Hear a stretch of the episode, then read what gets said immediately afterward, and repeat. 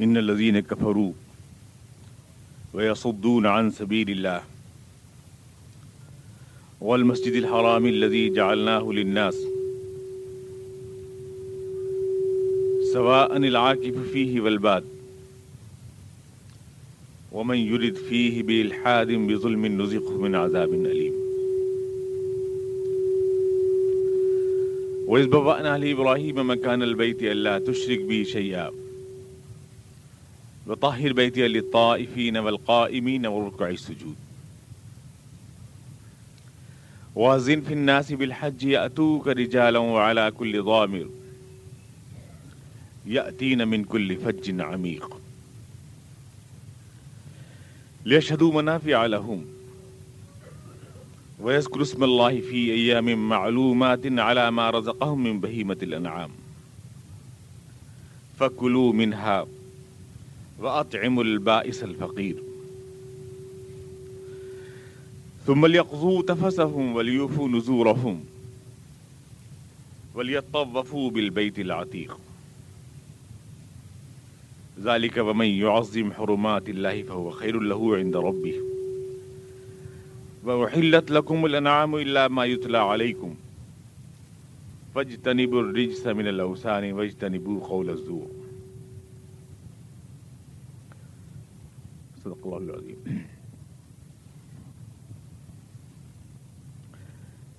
یقیناً وہ لوگ جو کفر کرتے ہیں اور جو اللہ کی راہ سے لوگوں کو روکتے ہیں، اس مسجد حرام سے روکتے ہیں، جس کو ہم نے تمام انسانوں کے لیے، چاہے وہ مقامی باشندے ہوں یا باہر سے آنے والے، سب کے لیے یکساں بنایا ہے۔ اور جو شخص بھی اس کے ساتھ الحاد کا رویہ اختیار کرتا ہے، ظلم کا، تو ہم اس کو دردناک عذاب کا مزہ چکھاتے ہیں۔ وہ وقت یاد کرنے کے قابل ہے جب ہم نے ابراہیم کے لیے اس گھر کو تجویز کیا۔ اس ہدایت کے ساتھ کہ میرے ساتھ کسی چیز کو شریک نہ کیا جائے۔ اور میرے گھر کو طواف کرنے والوں اور قیام کرنے والوں اور رکوع سجود کرنے والوں کے لیے پاک رکھا جائے اور لوگوں کو حج کے لیے اذن عام دے دیا جائے کہ وہ تمہارے پاس ہر دور دیوار سے، ہر دور دراز مقام سے پیدل اور اونٹوں پر سوار ہو کر دور دور سے یہاں پر آئیں تاکہ ان منافع کو دیکھیں جو ان کے لیے یہاں تجویز کیے گئے ہیں۔ اور اللہ کے نام کو چند متعین دنوں میں یاد رکھیں ان جانوروں پر جو ہم نے ان کو عطا کیے ہیں۔ پھر خود بھی کھائیں اور تنگ دست محتاج کو بھی دیں۔ اور اس کے بعد اپنا میل کچیل دور کریں اور اپنی منتیں پوری کریں اور اس قدیم گھر کا طواف کریں۔ یہ تھا تعمیر کعبہ کا مقصد۔ اور جو کوئی اللہ کے قائم کردہ حرمتوں کا خیال کرتا ہے، اس کے رب کی طرف سے وہ اس کے لیے بہتر ہوتا ہے۔ تمہارے لیے مویشی جانور سارے حلال ہیں، سوائے ان کے جن کو ممنوع کر دیا گیا ہے۔ تم لوگ بدھوں کی گندگی سے بچتے رہو اور جھوٹ بات سے بچتے رہو۔ آج کئی ہفتے کے بعد یہ سلسلہ درس کا شروع ہو رہا ہے۔ درمیان میں چونکہ سیرت پاک کی ایک سیریز شروع ہو گئی تھی اور پچھلے ہفتے میں موجود نہیں تھا، اس لیے ہو سکتا ہے کہ آپ سیاق کلام اور سلسلہ بیان بھول گئے ہوں آپ۔ تو میں آپ کو یاد دلاؤں کہ یہ سور حج ہے۔ مدینہ کے ابتدائی دور میں نازل ہوئی ہے۔ مسلمانوں کو اب تک کفار کے خلاف، ان کے مظالم کے خلاف اٹھنے کی اجازت نہیں تھی۔ مدینے میں جب اسلام کو ایک طاقت حاصل ہوئی، جیسا کہ سیرت کے سیریز میں میں نے آپ سے بیان کیا تھا کہ اسلام اپریشن کا آغاز ہجری سن سے کرتا ہے یعنی واقع ہجرت سے کرتا ہے۔ نزول قرآن سے بھی نہیں کرتا اور حضور اقدس کی بیست سے بھی نہیں کرتا۔ یعنی جب آپ رسول بنا کر دنیا کے سامنے آئے تب سے اسلام کا سن شروع نہیں ہوتا۔ اور جب قرآن کریم کا نزول شروع ہوا، اس وقت سے بھی نہیں ہوتا۔ اسلام کا سن شروع ہوتا ہے، اس وقت سے جب اسلام مغلوبیت اور مظلومیت کی حالت سے نکل کر مدینے میں طاقت اور اقتدار کے عالم میں آیا۔ تو اسلام اپنی تاریخ کے اس موڑ کو یاد رکھنا چاہتا ہے جہاں سے وہ کنورٹ ہوا، طاقت اور اقتدار کے مرحلے میں۔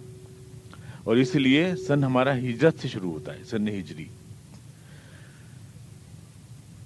تو مدینے میں جب مسلمانوں کو طاقت حاصل ہوئی اور کفار کے خلاف، مسلمانوں کو ان کے مظالم کے خلاف اٹھنے اور دفاع کرنے کا حق ملا، اس پس منظر میں حضور اقدس علیہ تسلیم نے کفار کے لیے قید کی بد دعا بھی فرمائی۔ ایک عجیب بات یہ کہی جاتی ہے یہ حضور اقدس علیہ وسلیم کے رحمت اللہ عالمین ہونے کے ضمن میں کہ نہ آپ نے کبھی کسی کے لیے بد دعا کی اور ہمیشہ آپ سب کے لیے جو ہے یعنی کہ یعنی با, با مسلمہ اللہ اللہ باب رام نام کی پالیسی پہ آپ رہے نوزب اللہ من ذالک۔ پیغمبروں نے کیا اپنے دشمنوں کے لیے بد دعائیں نہیں کی ہیں؟ یا اسلام نے دشمنوں کے مقابلے میں طاقت کو استعمال کرنے کی اجازت نہیں دی ہے، ایسا کوئی ہمیں اسلام کے اندر، قرآن کے اندر نہیں ملتا۔ ظلم کے خلاف، ظلم کے خلاف اٹھنے کی اجازت اسلام میں دی گئی ہے اور یہی اجازت دی جا رہی ہے یہاں پر۔ بلکہ حضور سے سوال بھی کیا گیا، اور دیکھیے اتفاق سے یہاں موجود ہے وہ۔ یہ بات حضور سے سوال کیا گیا کہ آپ تو رحمت اللہ عالمین ہیں پہلی آیت جو سورہ اس میں تھی، الانبیاء میں، وما ارسلنا کے اللہ رحمت اللہ عالمین کہ حضور، آپ تو رحمت اللہ عالمین ہے پھر ایسی اجازت کیوں دی گئی؟ تو آپ نے فرمایا میں لوگوں کو اسلام کی طرف لاؤں گا۔ واللہ لبنہم ولو قتلنہم میں لوگوں کو اسلام کی طرف لاؤں گا، اس لیے کہ میں اس لیے آیا ہوں تاکہ اسلام دنیا تک پہنچا دوں۔ اور میں لوگوں کو اسلام کی طرف لاؤں گا اور اس کے لیے میں، اس کے لیے میں ان سے لڑوں گا بھی، اس لیے کہ میں رحمت للعالمین ہوں۔ یعنی رحمت للعالمین کا صحیح مفہوم جو خود حضور نے بیان فرمایا وہ یہ ہے۔ اس لیے کہ وہ باپ باپ نہیں ہے جو اپنے بچے کو صرف اس لیے بگڑنے دے اور نہ مارے کہ یہ میرا بچہ ہے۔ ہم اپنے بچے کو سدھانے کے لیے مار سکتے ہیں، تہذیب اور تمدن ان کو سکھانے کے لیے۔ تو ایک قوم کی تہذیب اور تعدیب کے لیے ہم کیوں نہیں کر سکتے؟ یہ یعنی یہ جو جو کچھ بھی حضور اقدس نے کیا، جناب علیہ السلام کی بد دعا بھی قرآن کریم کے اندر موجود ہے، منقول ہوئی ہے۔ وہاں پر اس کے بعد پھر یہ ایک تحدید ہے یعنی کہا گیا تھا کہ زلزلہ قیامت کا جو آئے گا، اس میں ہوشیار ہو جاؤ۔ اور پھر مشرقین کو سمجھایا گیا تھا اور بعد میں یہ کہا گیا تھا کہ ومن الناس من عبد اللہ علیہ حرف کچھ لوگ معاشرے میں ایسے بھی ہوتے ہیں جو کنارے کنارے رہ کر اللہ کی عبادت کرنا چاہتے ہیں۔ میں عبد اللہ علیہ حرف یعنی مفادات اپنے ہر طرف رکھنا چاہتے ہیں اور کبھی بھی کھلم کھلا حق کی طرف نہیں آتے۔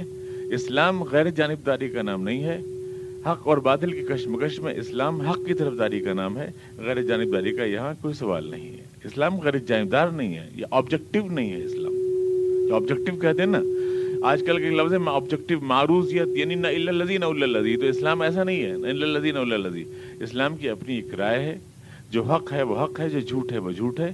بیچ بیچ میں صرف منافقت ہوتی ہے، اس کے علاوہ اور کچھ بھی نہیں ہوتا۔ سچ اور جھوٹ کے بیچ میں صرف منافقت ہوتی ہے۔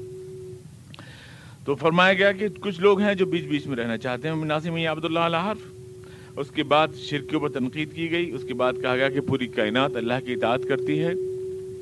ساری کائنات اللہ کی اطاعت کرتی ہے اور اس کے بعد آج کی آیت پڑھی ہے، یہ پوری تمہید ہے۔ اب اس کے بعد یہ سمجھایا جا رہا ہے کہ یہ وہ لوگ ہیں، مسلمانوں کو جنہوں نے مسجد حرام سے عبادت کا حق چھین لیا تم سے۔ جو مسجد حرام کے مالک بن گئے، وہ اللہ کا پہلا گھر جو توحید کے لیے تعمیر ہوا دنیا میں۔ یہ اس کے مالک بن کے بیٹھ گئے۔ اس حق کو دوبارہ حاصل کرنے کے لیے ضروری ہے کہ ان کے جبر اور ان کے ظلم کے خلاف آواز اٹھائی جائے۔ یہ ایک تمہید ہے۔ اس کے بعد جب یہ خانہ کعبہ کا پورا بیان ختم ہو جائے گا، تو آیت آئے گی اسی لدین قاترون بیان ظلم اب ان لوگوں کو جو آج تک کچلے گئے تھے، انہیں بھی ہاتھ اٹھانے کی اجازت دی جاتی ہے۔ اسینا لدین قاتر ظلم و ان اللہ علیہ نسر لقدیر اور یقین رکھیں کہ اللہ بے شک ان کی مدد کرنے پر قادر ہے۔ یعنی یہ نہ سمجھیں کہ اللہ کوئی ایسا ساتھی ہے جو آڑے وقت میں ساتھ چھوڑ جاتا ہے۔ اللہ سے بہتر مددگار اور اس سے بہتر آقا کون ہو سکتا ہے؟ یہ پورا سلسلہ بیان ہے۔ تو یہاں خانہ کعبہ کا بیان ہے۔ خانہ کعبہ کن حالات میں قائم کیا گیا۔ خانہ کعبہ کا مقصد کیا تھا؟ اور کس طرح سے مشقین مکہ نے اس کے اوپر قبضہ کر لیا ہے اور کس طرح اس کو دوبارہ حاصل کرنا ہمارا مقصد ہے اس بات کو وضاحت کی جا رہی ہے یہاں پر۔ کس لیے ہوتی ہے ایک مسجد؟ کس لیے بنایا گیا خانہ کعبہ؟ اور اگر وہ شرک سے آلودہ کر دی جائے تو کیا فرض بنتا ہے پھر مسلمانوں کا؟ یہ پوری وضاحت ہے جو اس اس, اس صورت کے اندر کی گئی ہے۔ ان الذین کفروا وہ لوگ جو کفر کرتے ہیں ویصدون عن سبیل اللہ اور جو اللہ کی راہ سے روکتے ہیں لوگوں کو، والمسجد الحرام، اور اس مسجد حرام سے روکتے ہیں۔ الذی جعلناہ للناس، جس کو ہم نے سارے انسانوں کے لیے بنایا ہے۔ اسلام کسی خاص نسل کی میراث نہیں ہے۔ خانہ کعبہ کی حقیقت کیا ہے؟ یہ پہلے آپ سمجھ لیں، جس کا اشارہ خود اس لفظ میں موجود ہے جعلناہ للناس۔ اللہ جو ہے خالق کائنات ہے، وہ سب کا خالق ہے۔ اللہ جو ہے کسی کی ملکیت نہیں ہے۔ کسی ایک خطے، کسی ایک نسل انسانی کی ملکیت نہیں ہے۔ ایسے اللہ کے رسول بھی کسی کی ملکیت نہیں ہے۔ ایسے اللہ کی کتاب بھی کسی کی ملکیت نہیں ہے۔ اور اسی طرح سے اللہ کا گھر بھی کسی کی ملکیت نہیں ہے۔ کسی کی ملکیت نہیں ہو سکتا۔ تمام انسانوں کے لیے ہے یہ۔ یہ تو ہم نے پراپرٹی بنا لیا ہے۔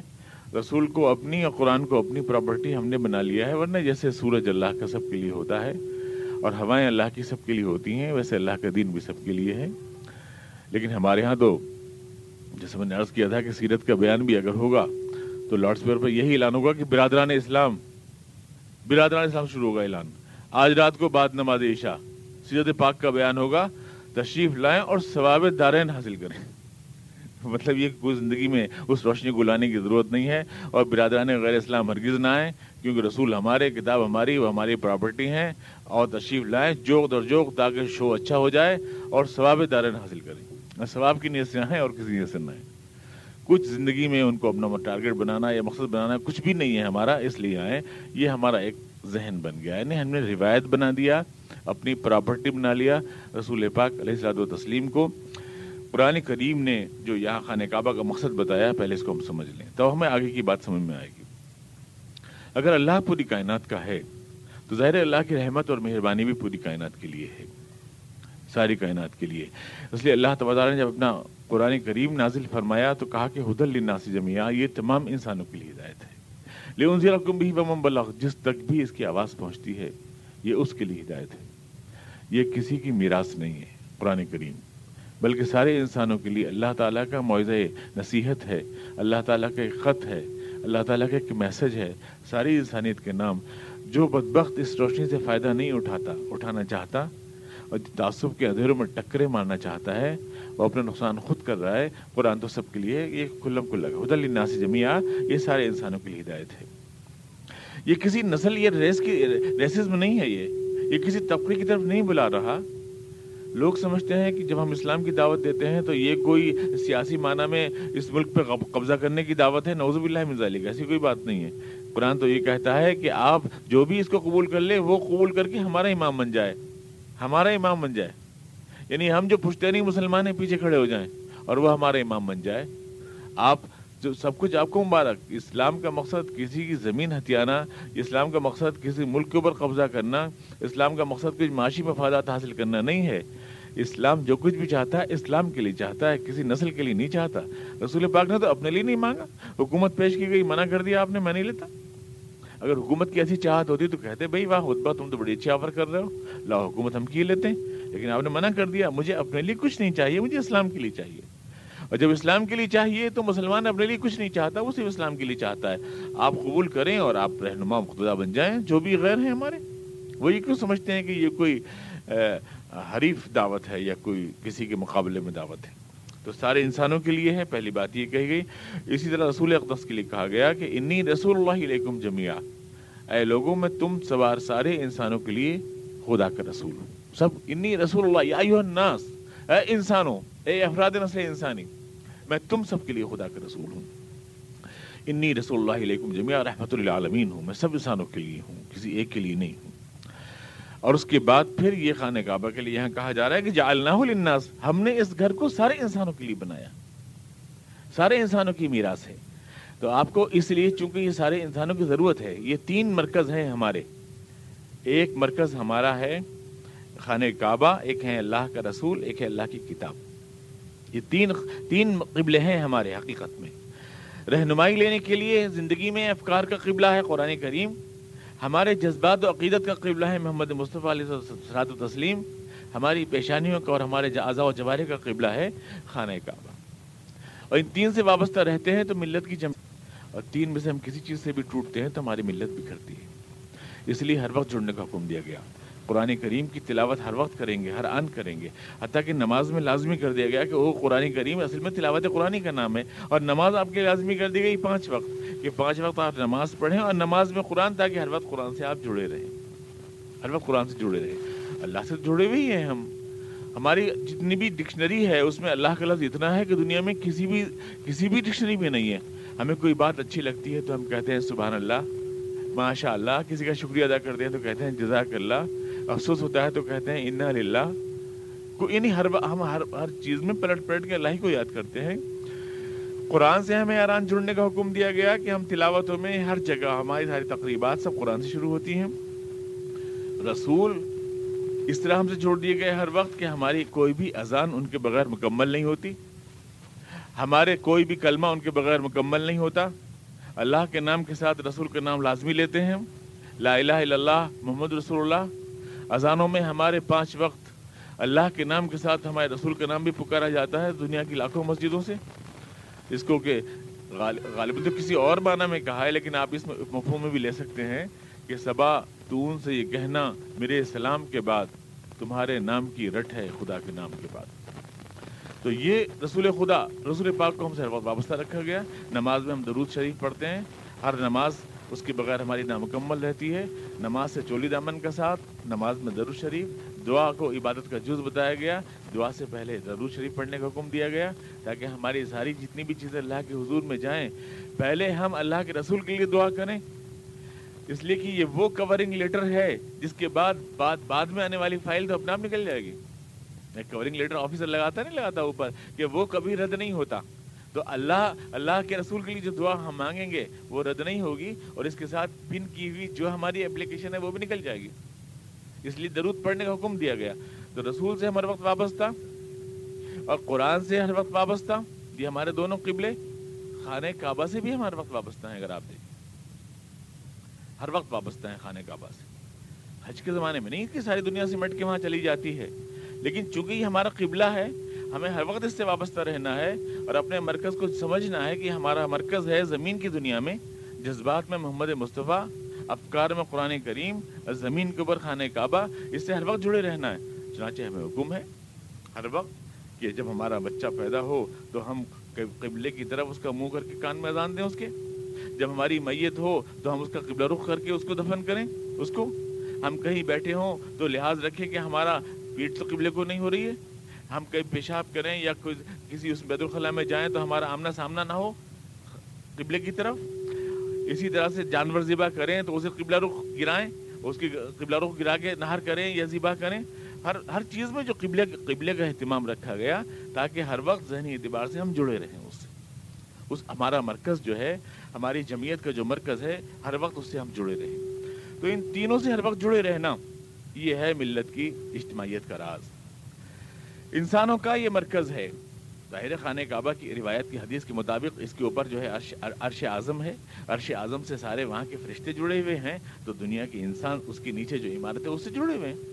یعنی خانہ کعبہ سے جڑے ہوئے ہیں۔ یہ محبت انوار الہی ہے، اللہ کے انوار کا مرکز ہے۔ اوپر فرشتے اسی اسی خطۂ فضا سے جڑے ہوئے ہیں، جہاں سے ہم یعنی البیت المعمور اوپر ہے اور خانہ کعبہ نیچے ہے۔ تو انسانوں کا مرکز وہ ہے۔ اور تمام اجتماعی معاملات میں حکم دیا گیا ان تینوں سے جڑے رہنے کا۔ جتنے بھی آپ کی اجتماعی، سیاسی، اقتصادی معاملات ہیں، قرآن کریم نے بتایا کہ زندگی کی راہ میں قرآن کا جہاں تک تعلق ہے، ان حاضل قرآن یادی نہیں لتی ہی آخوم تمہارے جتنے مسئلے ہیں، تمہارے جتنے جھگڑے ہیں، تمہاری جتنی چیزیں ہیں، اس میں صحیح طریقے عمل کیا ہے، یہ قرآن تمہیں بتائے گا۔ ان حاضل قرآن یہدی لتی ہی آخوم تمہارے تمام مسائل حیات کے اندر صحیح راہ قرآن بتائے گا۔ اور رسول کے لیے کہا گیا، اذا کانو معه على امر جامع لم يذهبوا حتى يستاذنوا اے مسلمانوں، جب تمہیں کوئی بھی اجتماعی معاملہ درپیش ہو کانو معاہو اعلیٰ امرین جامعین لم یذہبو اپنی رائے سے تم نہیں جا سکتے جب تک رسول تمہیں اجازت نہ دے دے۔ حتیٰ استعذنو گویا جتنے بھی اجتماعی معاملات ہیں، ہم رسول کو الگ رکھ کر طے نہیں کر سکتے۔ موٹی چونکہ لوگ جو ہے اس کو بالکل دو دو، چار کی طرح سمجھنا چاہتے ہیں، تو مسئلہ میں آپ سے کہوں کہ آپ کسی سیاسی معاملے میں مثال کے طور پر جو طے کرتے ہیں کہ میں کون سی پارٹی کو ووٹ دوں، کون سی پارٹی کو ووٹ نہ دوں، کس کے ساتھ جا ہوں، کس کے ساتھ نہ جاؤں، اس طرح کے معاملات بھی آپ رسول سے پوچھے بغیر طے نہیں کر سکتے۔ ادا کانو ماہو اعلیٰ امرین جامعین، کوئی بھی اجتماعی کام جو بھی ہو، لم یذہبو حتی استعذنو جب تک رسول کی اجازت نہ ہو، اس کے لیے۔ رسول کی اجازت، اقوال، افعال، احادیث کے اندر ہے۔ تو اس سے پوچھیں آپ پہلے۔ وہ ہے آپ کا مرکز مرکز جو ہے رسول اقدس صلی اللہ علیہ وسلم، ان سے پوچھیں گے۔ اور خانہ کعبہ بھی اسی طرح، جیسے قرآن اجتماعی معاملات کا مرکز اور جیسے رسول اجتماعی معاملات کا مرکز، ویسے قرآن کی، ویسے جو ہے خانہ کعبہ بھی کہ کہا گیا لے شدو منافی عالم تاکہ وہاں مسلمان اپنی تمام دنیا کے مفادات کے اوپر بیٹھ کر غور کریں۔ ایک ایسا مرکز بنائے، بنایا میں نے تاکہ دنیا کے سارے لوگ وہاں آ کر دیکھیں کہ ہمارے مفادات کس چیز کے اندر ہے لے شدو منافع عالم تو گیا اجتماعی غور و خوص کے لیے تین مراکز دیے گئے ہمیں۔ باطل اس حقیقت کو جانتا ہے۔ اس لیے ہمارے ان تینوں مراکز حساس پر اس نے حملہ کیا ہے۔ تینوں کے اوپر۔ جہاں تک قرآن کریم کی بات ہے، آپ دیکھتے ہیں کہ قرآن کریم کے اوپر جو ہے باقاعدہ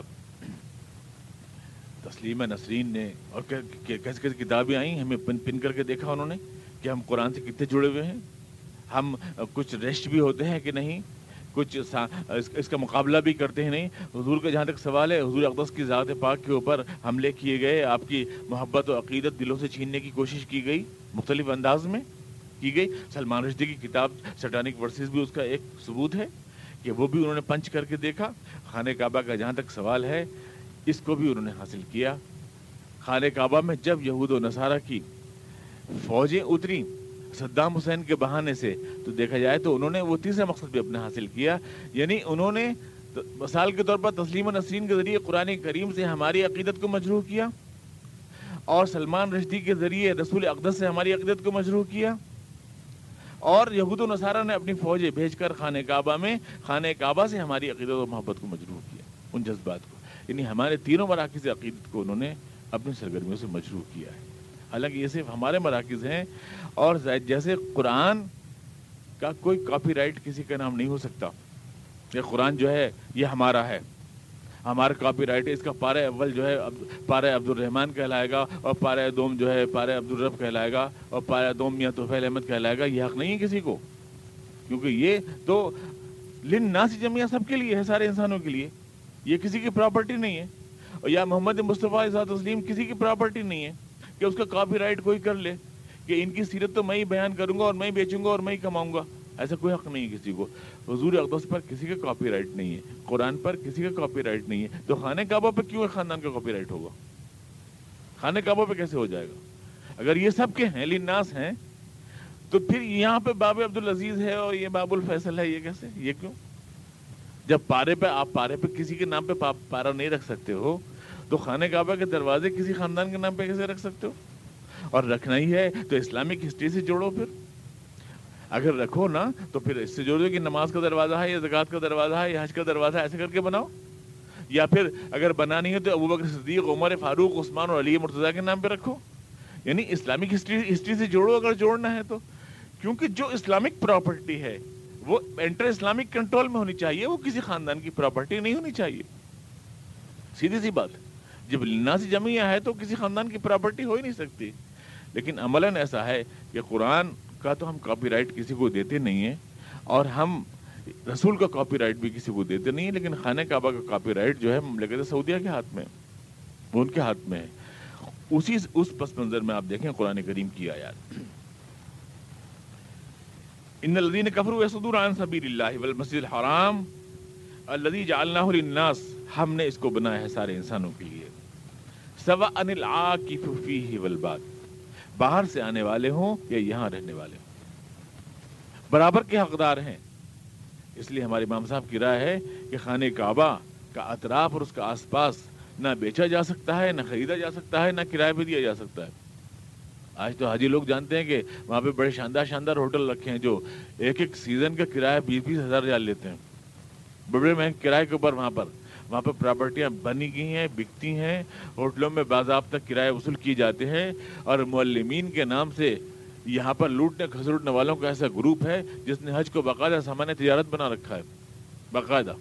اور جو حجاج کی چربی زیادہ نکالنے کے اندر بھی اپنا مہارت فن سمجھتے ہیں، لیکن قرآن کریم نے صاف کہا کہ یہاں پر حضرت عمر فاروق اللہ نے اس لیے خانہ کعبہ میں یعنی مکے کی سرزمین میں کسی بھی چہار دیواری میں کوئی پھاٹک لگا رہنے نہیں دیا تھا۔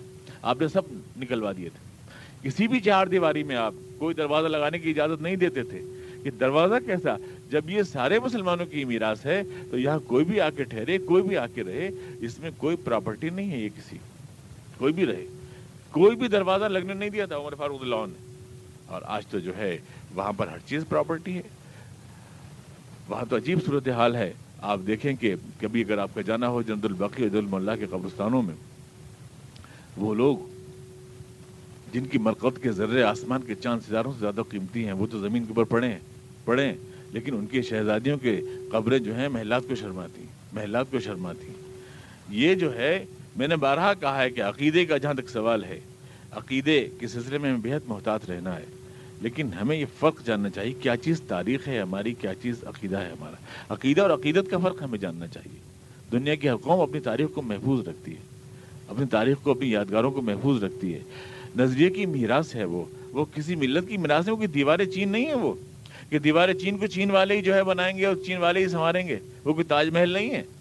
کہ محبت کی یادگار ہے وہ ہندوستان کے لوگ جو ہے اس کو جو ہے سجائیں گے، بنائیں گے یا ٹاٹا کو دے دیا جائے گا وہ لیز کے اوپر۔ ایسا نہیں ہے۔ وہ نہ تاج محل ہے نہ دیوار چین ہے۔ وہ خانہ کعبہ ہے یعنی وہ ایک نظریے کی میراث ہے۔ جب نظریے کی میراث ہے تو وہ ایک عالمی اسلامی مجلس شورا کے قبضے میں ہونی چاہیے۔ وہ طے کرے کہ اس کے قواعد و ضوابط کیا ہوں، اس کا تحفظ کیسے ہو۔ کل خدا نخواستہ اگر ایک خاندان امریکہ کے ہاتھ بک جاتا ہے تو کہیں ہمارا یہ دل خانہ کعبہ امریکہ کی مٹھی میں تو نہیں چلا جائے گا؟ یہ ہمیں انٹر اسلامک کنٹرول میں سوچنا چاہیے، اس چیز کو، وہ اس چیز اس کو دیکھنا چاہیے، وہ تو سب کی ساری چھپن اسلامی ممالک کے کنٹرول میں ہونا چاہیے، کیونکہ کوئی ایک خاندان بک بھی سکتا ہے، لچ بھی سکتا ہے، اور دھوسایا اور ڈرایا بھی جا سکتا ہے۔ اور اسی لیے اللہ تعالیٰ نے فرمایا کہ اس خانہ کعبہ کے متولی کون ہوں گے؟ انما یعمر مساجد اللہ من آمن باللہ والیوم الاخر ولم یخشى الا اللہ۔ جو اللہ پر ایمان لائیں، اللہ رسول یوم آخرت پر ایمان لائیں اور جو اللہ کے سوا کسی سے نہ ڈرتے ہوں۔ ولم یخشى الا اللہ۔ جو اللہ کے سوا کسی سے نہ ڈرتے ہوں۔ اس لیے کہ اس خانہ کعبہ کی تولیت کوئی آسان کام نہیں ہے۔ اسلام دشمن دنیا دانت چبائے گی اس کے اوپر۔ چھیننے کی کوشش کرے گی اس کو۔ اس سے مقابلے کے لیے حوصلہ چاہیے، دل چاہیے۔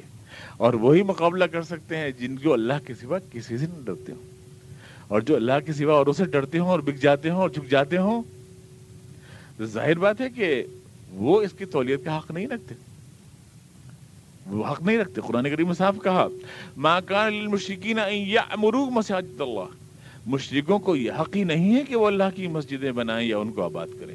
یعنی اگر کوئی آفر بھی کرے کہ ہم تمہاری مسجد بنوا دیں گے، تو قرآن کہتا ہے ان کو یہ حق ہی نہیں ہے۔ ما کان للمشرکین، انہیں یہ حق نہیں ہے۔ جس اللہ کا انکار کرتے ہیں وہ، اس اللہ کے گھر بنانے کا آفر کیوں کرتے ہیں وہ؟ ما کان للمشرکین، انہیں حق نہیں ہے۔ امرو مساجد اللہ، شاہدین علی انفسہم بالکفر، خود تو اللہ سے انکار کرتے ہیں اور مسجد بنانے کی بات کرتے ہیں، اس کا انہیں حق نہیں ہے۔ انما یعمرو مساجد اللہ من باللہ۔ صرف وہ بنائے گا اللہ کی مسجد اور صرف وہ دیکھے گا اس کو۔ ان اولیاء الا المتقون، اس کے متولی اولیاء وہ بنیں گے جو اللہ سے ڈرنے والے ہیں اس کے علاوہ کسی نہ ڈرتے۔ کسی سے نہ ڈرتے ہو تو اس سے یہ بھی صاف ظاہر ہوتا ہے کہ مسجد حرام اور مسجدیں کوئی ایسی سرگرمی بھی یعنی ایسی اجتماعی سرگرمیوں کا بھی مرکز ہیں جن کے نتیجے میں ہمیں دوسروں کی مخالفت مول لینا پڑے۔ کامن سینس آپ سوچیں، جب قرآن یوں کہہ رہا ہے کہ مسجد بنانے کا حق صرف ان کو ہے جو اللہ کے سوا کسی نہ ڈرتے ہوں تو اس کا صاف مطلب یہ ہوا کہ مسجد مسجد کچھ ایسی سرگرمیاں بھی اپنے اندر رکھتی ہے جس میں مخالفت بھی ہو سکتی ہے اور ان مخالفت کو فیس کرنے کی جو اہلیت رکھتے ہوں وہی بنا سکتے ہیں مسجد۔ صاف مطلب اس کا یہ ہوا۔ ولم یخشی اللہ۔ جو اللہ کے سوا کسی نے ڈرتے ہیں، وہ بنائیں مسجد۔ اس کا مطلب یہ کہ مسجد بنانے کے بعد کچھ ایسی ایکٹیویٹیز ہوں گی کہ دوسرے لوگ آپ کے مخالف ہو جائیں گے۔ تو اگر آپ ڈرنے والے ہوئے، تو آپ تو بھاگ جائیں گے مسجد چھوڑ کے۔ بلم یکش اللہ۔ لہٰذا وہ بنائے قرآن کریم نے اس بات کو واضح کر دیا بالکل۔ تو یہاں پر اللہ نے فرمایا کہ ومن یرید فیہ بالحاد بظلم نزق من عذاب علیم لیکن اس خانہ کعبہ کے بارے میں ہم گارنٹی لیتے ہیں جو بھی اس کے اوپر اپنا دست گستاخی دراز کرے گا، ہم اس کو مزہ چکھائیں گے۔ اگر آپ دیکھیں تو اسلام کی صداقت کے لیے خود ایک یہ دلیل کافی ہے۔ قرآن کریم نے جن حالات کے اندر یہ بات کہی ہے، اس وقت حضور اقدس علیہ السلام کے ساتھ بہت معمولی افراد تھے، بہت تھوڑے سے لوگ تھے۔ خانہ کعبہ جب سے تعمیر ہوا، یہ پہلا گھر ہے جو انسانوں کے لیے بنا۔ جیسے اللہ کا پہلا انسان بھی نبی تھا، جناب آدم علیہ السلام۔ نبی بن کے آئے اور کتاب لے کے، اور اسی طرح سے خانہ کعبہ بھی۔ پہلے دن سے جب پہلا آدمی آیا، تو اس کو یہ تینوں قبلے چاہیے تھے۔ رسول بھی چاہیے تھا، کتاب بھی چاہیے تھی، خانہ کعبہ بھی چاہیے تھا۔ اس لیے سب سے پہلا گھر جو بنایا گیا دنیا میں، وہ خانہ کعبہ تھا۔ ان الناس یہ پہلا گھر ہے جو انسانوں کے لیے بنایا گیا۔ اقبال نے کہا کہ دنیا کے بت قدوں میں پہلا وہ گھر خدا کا، ہم جس کے پاس باں ہیں، جو پاس باں ہمارا۔ تو یہ پہلا گھر تھا جو بنایا گیا انسانوں کے لیے۔ اور اللہ نے فرمایا کہ اس کے اوپر کوئی بھی آدمی اگر ہاتھ بڑھائے گا تو ہم اس کے ہاتھ بڑھنے نہیں دیں گے۔ ہاضا بلدن آمنا یہ امن کا گھر ہے۔ یعنی یہ امن کا گھر ہے۔ دنیا کے دور دراز گوشے سے لوگ آئیں گے اس امن کے گھر میں، یہ امن کا گھر ہے۔ اس میں ایک دعویٰ بھی پوشیدہ ہے اور ایک پیغام بھی پوشیدہ ہے، اگر آپ دیکھیں۔ اس کو امن کا گھر کہنے میں دعویٰ تو یہ پوشیدہ ہے کہ دنیا کی طاقتیں کتنا بھی زور لگا لیں ٹھیک ہے کہ آج کمزور ہاتھوں میں ہے خانہ کعبہ، لیکن یہ بیت اللہ ہے۔ خانہ کعبہ کی عزت و حرمت پہ آنچ نہیں آ سکتی۔ اس کا ایک مطلب تو یہ ہے۔ ومن یرید فیہ بی الحاد بظلم نذیق من عذاب علیم قرآن کے اس دعوے کو ڈیڑھ ہزار برس ہو گئے۔ دنیا میں آس پاس کتنے انقلاب کتنے انقلابات آئے دنیا میں؟ دیکھیں آپ وہ سرزمین حرم جو ہے، ہر انقلاب سے محفوظ وہاں پہ کوئی شورش نہیں ہوتی۔ وہاں پہ کوئی انقلاب نہیں آتا۔ وہاں کوئی سیاسی ہلچل نہیں مچتی۔ وہ گھر بلد امین ہے۔ قرآن کریم نے قسم کھائی و تین و زیتون و طور سینین و حاضل بلد الامین یہ امن کا گھر، یہ بلد امین ہے۔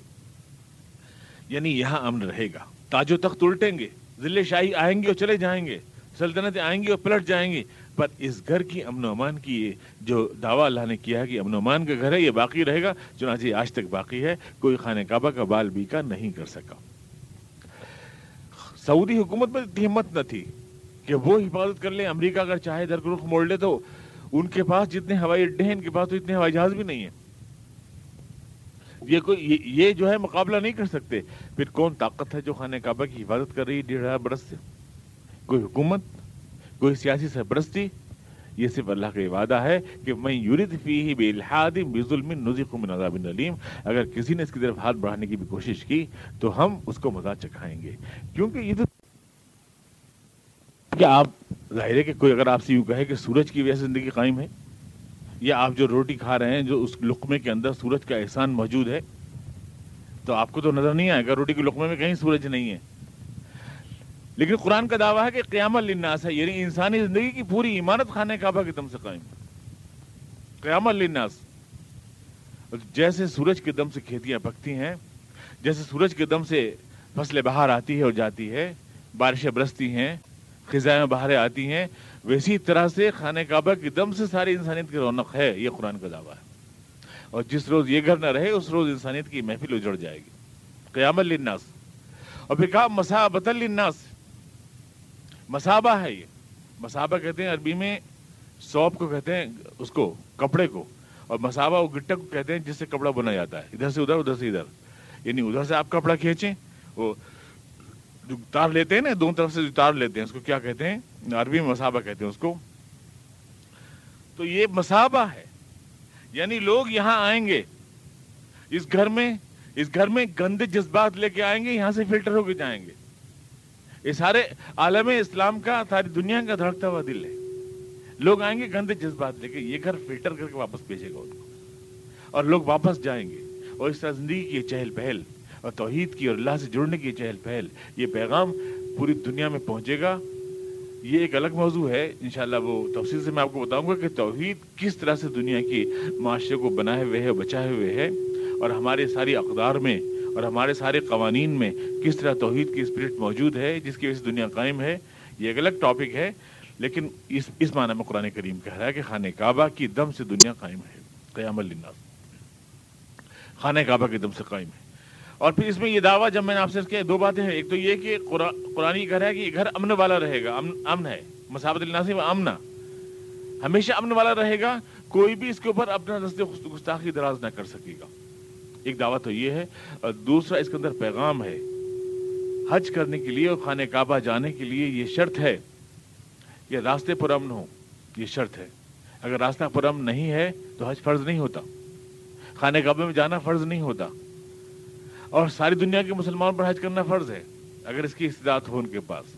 اور مسلمان ساری دنیا کے گوشے گوشے میں جائیں گے، اللہ کے رسول نے فرمایا کہ دنیا کا کوئی پکا گھر اور کوئی چھوٹا گھر بھی ایسا بچے گا نہیں۔ اور دنیا کا کوئی گوشہ بھی جہاں اس توحید کے سر یعنی اٹھانے، جھنڈا اٹھانے والے نہ پہنچے تو ان ساری باتوں کو جوڑ کے آپ کہیں کہ ہر جگہ مسلمان پہنچے گا اور ہر جگہ کے مسلمان پہ اس گھر پہ گھر پہ آنا فرض ہوگا۔ اور اس گھر پہ آنا فرض جب ہوگا جب راستے پر امن ہو تو اسلام کا یہ بھی دعویٰ ہے کہ جب اسلام دنیا میں آئے کہ ہر راستے کو امن و امان کی ضمانت دے گا۔ ہر راستے کو، تاکہ اس کا یہ فریضہ حج ادا ہو سکے۔ یہ دعویٰ اس مساوت سے وہ امنا وہ امن ہے وہ مسابہ ہے۔ وہ تحریک کا دل ہے، وہ دھڑکتا دل ہے جس دل میں خون جاتا ہے اور وہاں سے دل واپس پھینک دیتا ہے اور پھر پورے جسم کے اندر وہ دوڑتا ہے۔ یہاں پر دل میں ساری دنیا کا گندا خون وہاں جا کر وہاں سے پاک جذبات لے کر جو لوگ گئے ہیں وہ جانتے ہیں اس کو۔ یہ کوئی دعویٰ نہیں ہے۔ آپ دھلے ہوئے کپڑے کی طرح وہاں سے آتے ہیں۔ زارو قطار وہاں وہ لوگ جن کی زندگی تمام زندگی جو ہے گناہوں میں گزری ہے، وہاں پر ایسے ہو جاتے ہیں جیسے ان کی نئی پیدائش ہوئی ہے۔ اس گھر میں جب جاتے ہیں تو کانپ جاتے ہیں وہ۔ آنسو سے بھیگ جاتے ہیں ان کے چہرے۔ اور ان کو محسوس ہوتا ہے کہ جتنی بھی زندگی گندگی کی آج تک گزاری ہم نے جیسے کہیں دھل گئے ہیں، پاک ہو گئے ہیں۔ کیوں جاتے ہیں لوگ؟ لاکھوں لاکھوں کی تعداد میں دھکے کھا رہے ہیں دھوپ میں۔ میلوں دور جا رہے ہیں، کاروبار چھوڑ کے آئے ہیں، گھروں کو چھوڑ کر آئے ہیں۔ زندگی کا ارمان سجائے ہوئے تمام زندگی مرنے سے پہلے ایک روز وہ گھر دیکھ لیں۔ اور پھر وہاں جا کر پکڑ پکڑ کے وہ کعبے کے پردے کو دعائیں مانگتے ہیں اور روتے ہیں۔ کاروبار ٹھپ کر کے جاتے ہیں، چار چار مہینے لوٹتے ہیں، زندگی کوئی بھروسہ نہیں لوٹ کے جائیں۔ کون سی چیز کھینچ کے لے آتی ہے وہاں؟ اپنے اللہ میں یقین کے سوا اور تو کچھ بھی نہیں ہے۔ کون دیکھ رہا ہے ان کے جذبے وہاں؟ کون دیکھ رہا ہے ان کے آنسو وہاں؟ کون دیکھ رہا ہے؟ اب اگر اللہ رحیم و کریم اس منظر کو دیکھ رہا ہے اور یقیناً دیکھ رہا ہے، تو کیا اس کو اپنے بندوں میں پیار نہیں آتا ہوگا؟ کہ دنیا میں اگر شیطان کے مراکز ہیں، تو یہ بھی تو انسان ہے۔ جو فج عمیق سے، دبلی اوٹنیوں سے، دور دراز سے دھکے کھاتا ہوا یہاں آنسو بہاتا ہوا اس پردیس میں میرے سامنے پڑا ہے اور کوئی لالچ نہیں اس کو سوائے اس کے کہ مجھ سے جڑ جائے، میں اس کو معاف کر دوں۔ تو ہم کتنے بھی گناہ گار صحیح خان صاحب کا شعر ہے کہ ایک میں کیا میرے ایسیاں کی حقیقت کیا ہے؟ ایک میں کیا میرے ایسیاں کی حقیقت کیا ہے؟ مجھ سے سو لاکھ کو کافی ہے اشارہ دیا ایک ذرا ہوں کہہ دے اللہ تعالیٰ تو ہمارا تو سب، ہمارا تو بیڑا پار ہے۔ تو اللہ کی نگاہ رحمت اس گھر میں جو بندوں کی طرف متوجہ ہوتی ہے، وہ گھر اس پیغام کو لے کر کہ اللہ سے جوڑنے والا گھر ہے، اس آستانے پر آئیں گے۔ سارے لوگ گندے جذبات لے کر یہاں سے پاک ہو کے جائیں گے۔ یہ مسابہ ہے، یہ امن ہے۔ یہ شدو منافع الحم اور اس کے بعد اس کا سب سے بڑا جو مقصد قرآن کریم میں بتایا گیا، وہ کیا ہے؟ براءت من اللہ ورسولہ للناس یوم الحج الاکبر، ان اللہ بریء من المشرکین ورسول جناب علی مرتضی اعلان کر رہے ہیں حضور اقدس کی طرف سے۔ آج اس حج اکبر میں اعلان کیا جاتا ہے۔ یعنی حج اکبر جس دن سارے لوگ اکٹھا ہیں، عرفے کا دن ہے یا جو بھی دن ہے یعنی بہت بڑی گیدرنگ ہے جس دن وہ ہے حج اکبر۔ آج اس حج اکبر میں اعلان کیا جاتا ہے کہ اللہ اور اس کا رسول بیزار ہیں مشرقوں سے۔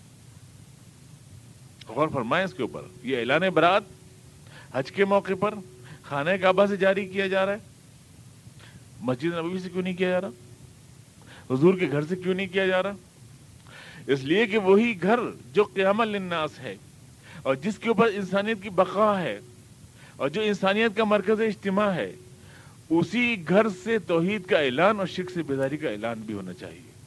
تو وہ مرکز ہے برات کا، گویا کہ ساری دنیا کے انسانوں کو اس لیے جوڑا تھا وہاں پر، اس گھر میں، تاکہ وہاں پر اعلال اعلان مشرقوں سے اور شرک کی نظریات سے بازار بیداری کر دیا جائے۔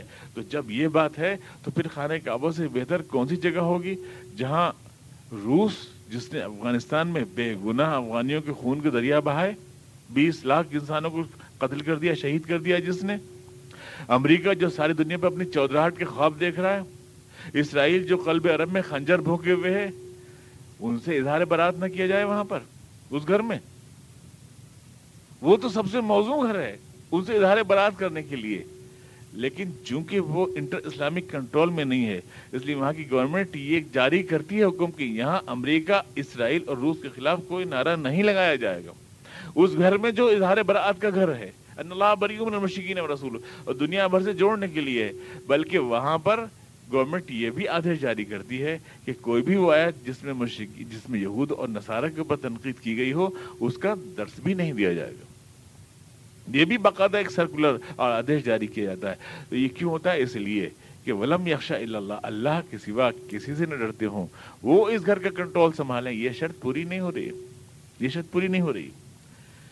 وہ اس ابراہیم اور جب ہم نے ابراہیم سے کہا تھا کہ بناؤ اس گھر کو، ہمارے گھر کو، اس لیے کہ لا تشک بھی شیا میرے ساتھ دنیا میں کسی کو شرک کرنے کا حوصلہ نہ ہو، میرے علاوہ کسی کی طاقت دنیا میں تسلیم نہ کی جائے۔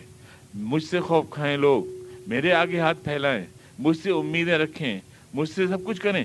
اس لیے اور اس لیے کہ تحیر بیت للطائفین والقائمین والرکع سجود اور یہ کہ میرا یہ گھر پاک کر دینا ان کے لیے جو یہاں پر طواف کرنے والے اور قیام کرنے والے اور رکوع سجدہ کرنے والے آئیں گے۔ ان کے لیے پاک رکھنا اس گھر کو۔ یہ وصیت تھی ابراہیم علیہ السلام۔ ہم نے کی تھی یہ گھر ابراہیم نے نہیں، ہم نے بنایا تھا۔ یہ ہمارا پروجیکٹ تھا۔ اس بوانا، جیسے رسول کو بھیجنا ہمارا پروجیکٹ تھا۔ جیسے قرآن اب کتاب الہی کو بھیجنا ہمارا پروجیکٹ تھا۔ ایسے اس مرکزی انسانیت کو بھیجنا ہمارا پروجیکٹ تھا۔ اس لیے تاکہ یہ گھر پاک رہے ان کے لیے جو یہاں سجدہ کرنے والے آئیں گے۔ یعنی جو صرف میرے آگے سجدہ کرنے والے آئیں گے۔ یعنی امت محمدیہ، جس کے لیے قرآن کریم میں کہا گیا۔ کہ تراہم رکعان یبتغون فضلا من اللہ ورضوانہ یہ وہ امت ہے جو اللہ کے علاوہ کسی کو رکو سجدہ نہیں کرتی، کسی کے آگے نہیں جھکتی۔ ہر سجدہ کے یہاں پہ وہ لوگ آئیں گے، ان کے لیے اس کو صاف رکھنا۔ اس کا مطلب کیا تھا؟ جھاڑو دیتے رہنا اس میں۔ یہ مطلب تھا۔ دھوتے رہنا فرش سے اس کو، پانی سے۔ صاف رکھنا ہو کسی سنگ معاملہ کسی لیں۔ گندے قدم جب پڑتے ہیں اس سرزمین میں گندے نظریات جب پڑتے ہیں اس میں فوش کلچر جب آتا ہے اس میں کیبل نیٹ ورک کے ذریعے ننگی فلمیں جب دیکھی جاتی ہیں وہاں، اور اس کے آس پاس جب مجسموں کی دکانیں کھلتی ہیں، تو یہ گھر ناپاک ہو جاتا ہے۔ یہ خالی خالی کوڑے سے تھوڑی ناپاک ہوتا ہے کہ کوڑا آپ نے صاف کر دیا اور دھو دیا۔ وہ نظریات، وہ کیپٹلزم سرمایہ دار پرستی، وہ بین الاقوامی سیاست جس کے تحت عالم اسلام کو بھی پنجے میں لے لیا انہوں نے۔ عیاش بنا دیا آپ کو معلوم ہے؟ پورے گلف کنٹریز کو عیاش بنا دیا انہوں نے۔ آپ کو، ان کو وہ چیزیں نصیب نہیں جو ان کو نصیب ہے مالش کی مشین ہے، جھاڑو کی مشین ہے، قالینیں بچھ رہی ہیں، سر میں درد دبانے کے لیے مشین ہے۔ ہر چیز کی مشین ہے۔ ہلنے کی ضرورت بھی نہیں ہے۔ آٹومیٹک گاڑیاں ہیں ایئر کنڈیشن گاڑیاں ہیں۔ امریکہ میں اتنا ٹھاٹ نہیں، ان کی، ان کو کیوں ٹھاٹ کرانا ہے آپ نے کبھی سوچا؟ امریکہ میں تو ٹھاٹ نہیں وہ تو اپنا بکسا خود سر پہ لے کے جا رہے ہیں۔ ان کے لیے ہر چیز کی مشین پرووائڈ کر رہے ہیں۔ ہر وہ نئی چیز جو ان کے بازاروں میں دستیاب نہیں ہے، وہ یہاں ریاض کے اور جدے کے بازاروں میں دستیاب ہے۔ ایسا کیوں ہے؟ اس لیے کہ اگر اس دل پہ قبضہ کر لیا تو سارا عالم اسلام ہمارے قبضے میں ہوگا۔ اس لیے اگر اس کو یاش بنا دیا، واحد علی شاہ بنا دیا، اس کے اندر سے اسٹرگل چھین لی اور ٹکرانے کی طاقت، تو پھر تو دنیا میں اسلام کا خون چوس لیں گے ہم، اچھی طرح سے۔ یہ تو پھر ٹارگٹ ہے۔ ابھی ایک امام مہدی کے نام سے ایک ناول شائع کیا ہے امریکہ نے۔ پروجیکٹ تخیلاتی ناول ہے وہ۔ تخیلاتی ناول ہے، لیکن وہ ایسا کر بھی سکتے۔ مطلب اس میں ایک امام مہدی بناتا ہے امریکہ۔ امام مہدی وہ خانہ کعبہ میں سے اپنے مہدی ہونے کا اعلان کرتے ہیں۔ اور مشینوں کے ذریعے سارے کام وہ کرتا ہے۔ یعنی وہ جو مشہور ہے نا کہ آواز آئے گی آسمان سے کہ یہ مہدی ہے، خلیفہ اور پھر روشنی آئے گی اور پھر یہ ہوگا۔ وہ سب کچھ کمپیوٹر سب آواز بھی کر رہا ہے، آسمان سے آوازیں بھی آ رہی ہیں اور آدمی کے ٹکڑے بھی ہو رہے ہیں اور آدمی جڑ بھی رہا ہے اور جتنے کچھ بھی مہدی کے لیے منسوب ہیں روایتیں، وہ سارا الیکٹرانک مشینوں کے ذریعے کیا جائے گا اور ایک مہدی پروجیکٹ کر کے اور عالم اسلام پہ قبضہ کر لیتا ہے ایک آدمی اور اس کے بعد پوری دنیا کو عالم اسلام غلام بنا لیتا ہے۔ یہ ناول کی تھیم بھی ہے۔ تو ایسا کر بھی ایسا کر بھی رہے ہیں وہ؟ دھیرے دھیرے جو ان کی سیاسی شطرنج ہے، جو چیس وہ کھیل رہے ہیں پولیٹیکل چیس اس میں جو خانہ کعبہ کا وہ شکار کر رہے ہیں۔ جیسے سلمان رشدی کے ذریعے حضور اقدام وسلم کے ناموز کے اوپر حملہ، یا تسلیم نسرین کے ذریعے شریعت اسلامی پہ حملہ، اسی طرح سے خانہ کعبہ کے اوپر جو حملہ وہ کر رہے ہیں، یہی تو وہ ناپاکی ہے جو وہ پھیلا رہے ہیں۔ اور اسی کی وارننگ ہے کہ میرے اس گھر کو پاک رکھنا ساری ناپاکیوں سے۔ طاہر بیتی علی طائفین ان لوگوں سے جو سجدہ صرف میرے آگے کریں گے، مجھ سے ڈریں گے، کسی کے آگے نہیں ڈریں گے۔ یہ لفظ جو ہے، القائمین الرکا سجود، یہ لفظ جو ہے انڈیکیشن ہے محمد محمد کا ابراہیم سے کہا گیا تھا، ربنا، انہوں دعا مانگی تھی، ربنا وجعلنا مسلمین لک ومن ذریتنا امت مسلمت لک۔ قرآن کی سورہ فتح میں کہا گیا، محمد رسول اللہ، والذین معه اشداء علی الكفار رحماء بینہم، تراہم رکعا سجدا یبتغون فضلا من اللہ ورضوانا یہ محمد اللہ کے رسول ہیں اور جو ان کے ساتھ ہیں، ان کی پہچان یہ ہے کہ وہ کفار کے مقابلے میں سخت ہوتے ہیں، مسلمانوں کے لیے نرم ہوتے ہیں اور ان کی پیشانیاں اللہ کے علاوہ کسی کے آگے جھکتی نہیں ہیں۔ تراہم رکان سجدہ۔ تو جب کہا جا رہا ہے کہ اے ابراہیم، میرا یہ گھر پاک رہنا چاہیے رکو سجدہ کرنے والوں کے لیے، تو حقیقت میں یہ امت محمدیہ کا انتظار کر رہا ہے خانہ کعبہ۔ ان کے لیے پاک رہنا چاہیے تاکہ یہ مرکز اسلام ساری دنیا کے اندر اسلام کا اجالا پھیلا سکے۔ اور جب یہ ہوتا ہے کہ وہاں پر امریکہ کی فوجوں کو آمنترت کیا جاتا ہے کہ صدام ہمیں کھا جائے گا، آئیے۔ اور وہاں پر چڈیاں پہن پہن کے امریکی خواتین ٹہلتی ہیں، تو یہ گھر، وہ نگاہیں، وہ سب کچھ ناپاک ہو جاتا ہے، حقیقت۔ وہ اس لیے اللہ کے رسول کی وصیت تھی۔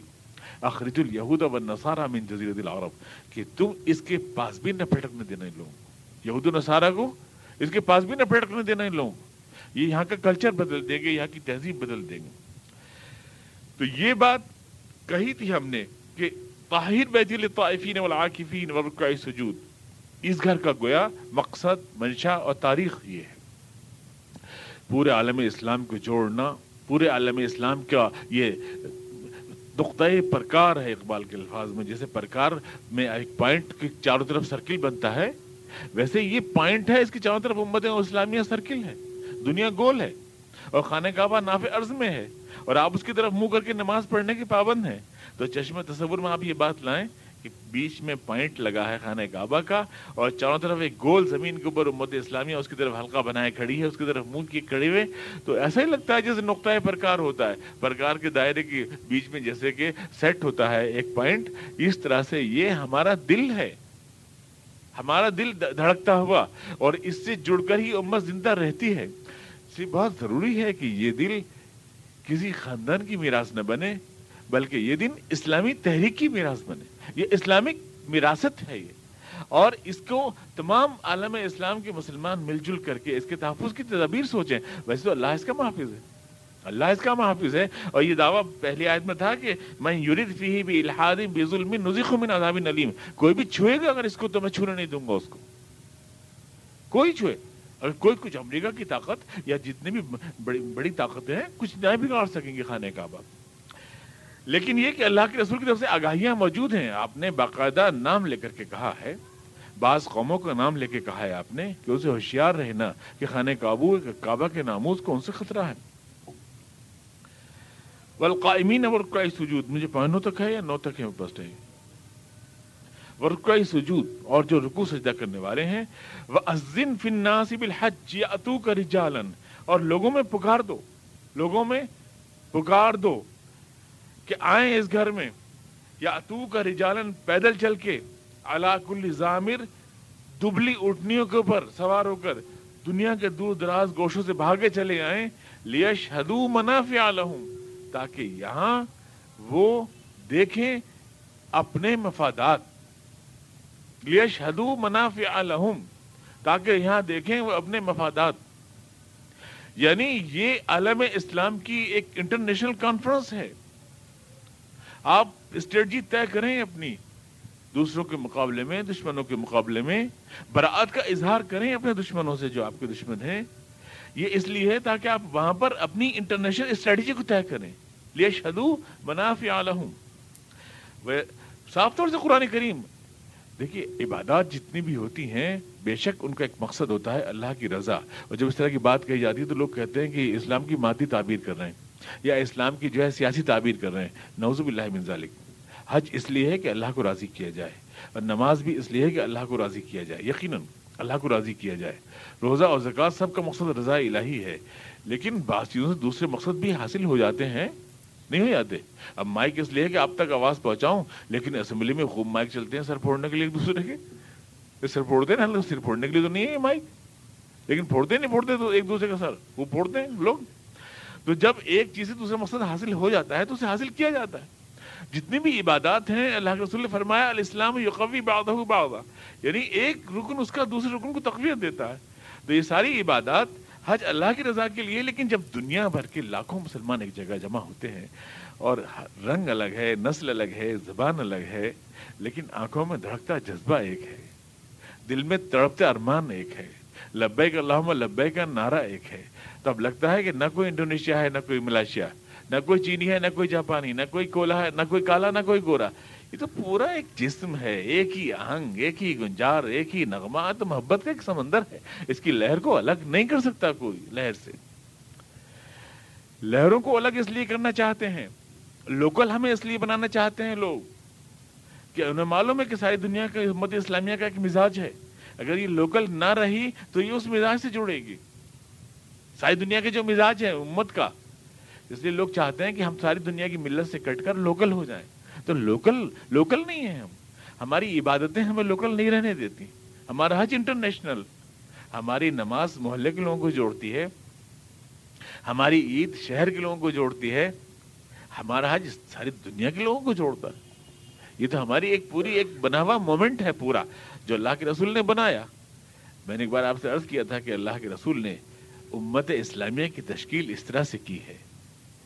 اقبال نے کہا تھا نا کہ اپنی ملت کو قیاس اقوام مغرب پر نہ کر، خاص ہے ترکیب میں قوم رسول ہاشمی خاص ہے ترکیب میں قوم رسول ہاشمی اللہ کے رسول اس طرح ترتیب دے کے گئے ہیں اس ملت کو۔ یہ حج، یہ نمازیں، یہ روزہ، یہ زکوٰۃ، یہ مسجدوں کا اجتماع، یہ ہفتے وار یعنی جو جمعے کے اندر جمع ہونا، اکٹھا ہونا، ایسا ایک سیٹ کیا۔ یہ قرآن کریم کا ہر وقت ہمارا ساتھ، یہ زبان میں ہر وقت اللہ کے، اللہ کا تذکرہ۔ اس طرح سے ہماری ملت کا مزاج سیٹ کر کے گئے ہیں کہ ہمارے بہت سے دشمن ہیں جو ہمیں توڑ دینا چاہتے ہیں، لیکن ہمارے سارے دشمن جو ہیں، ایک اللہ کے رسول کا انشاءاللہ مقابلہ نہ کر پائیں گے۔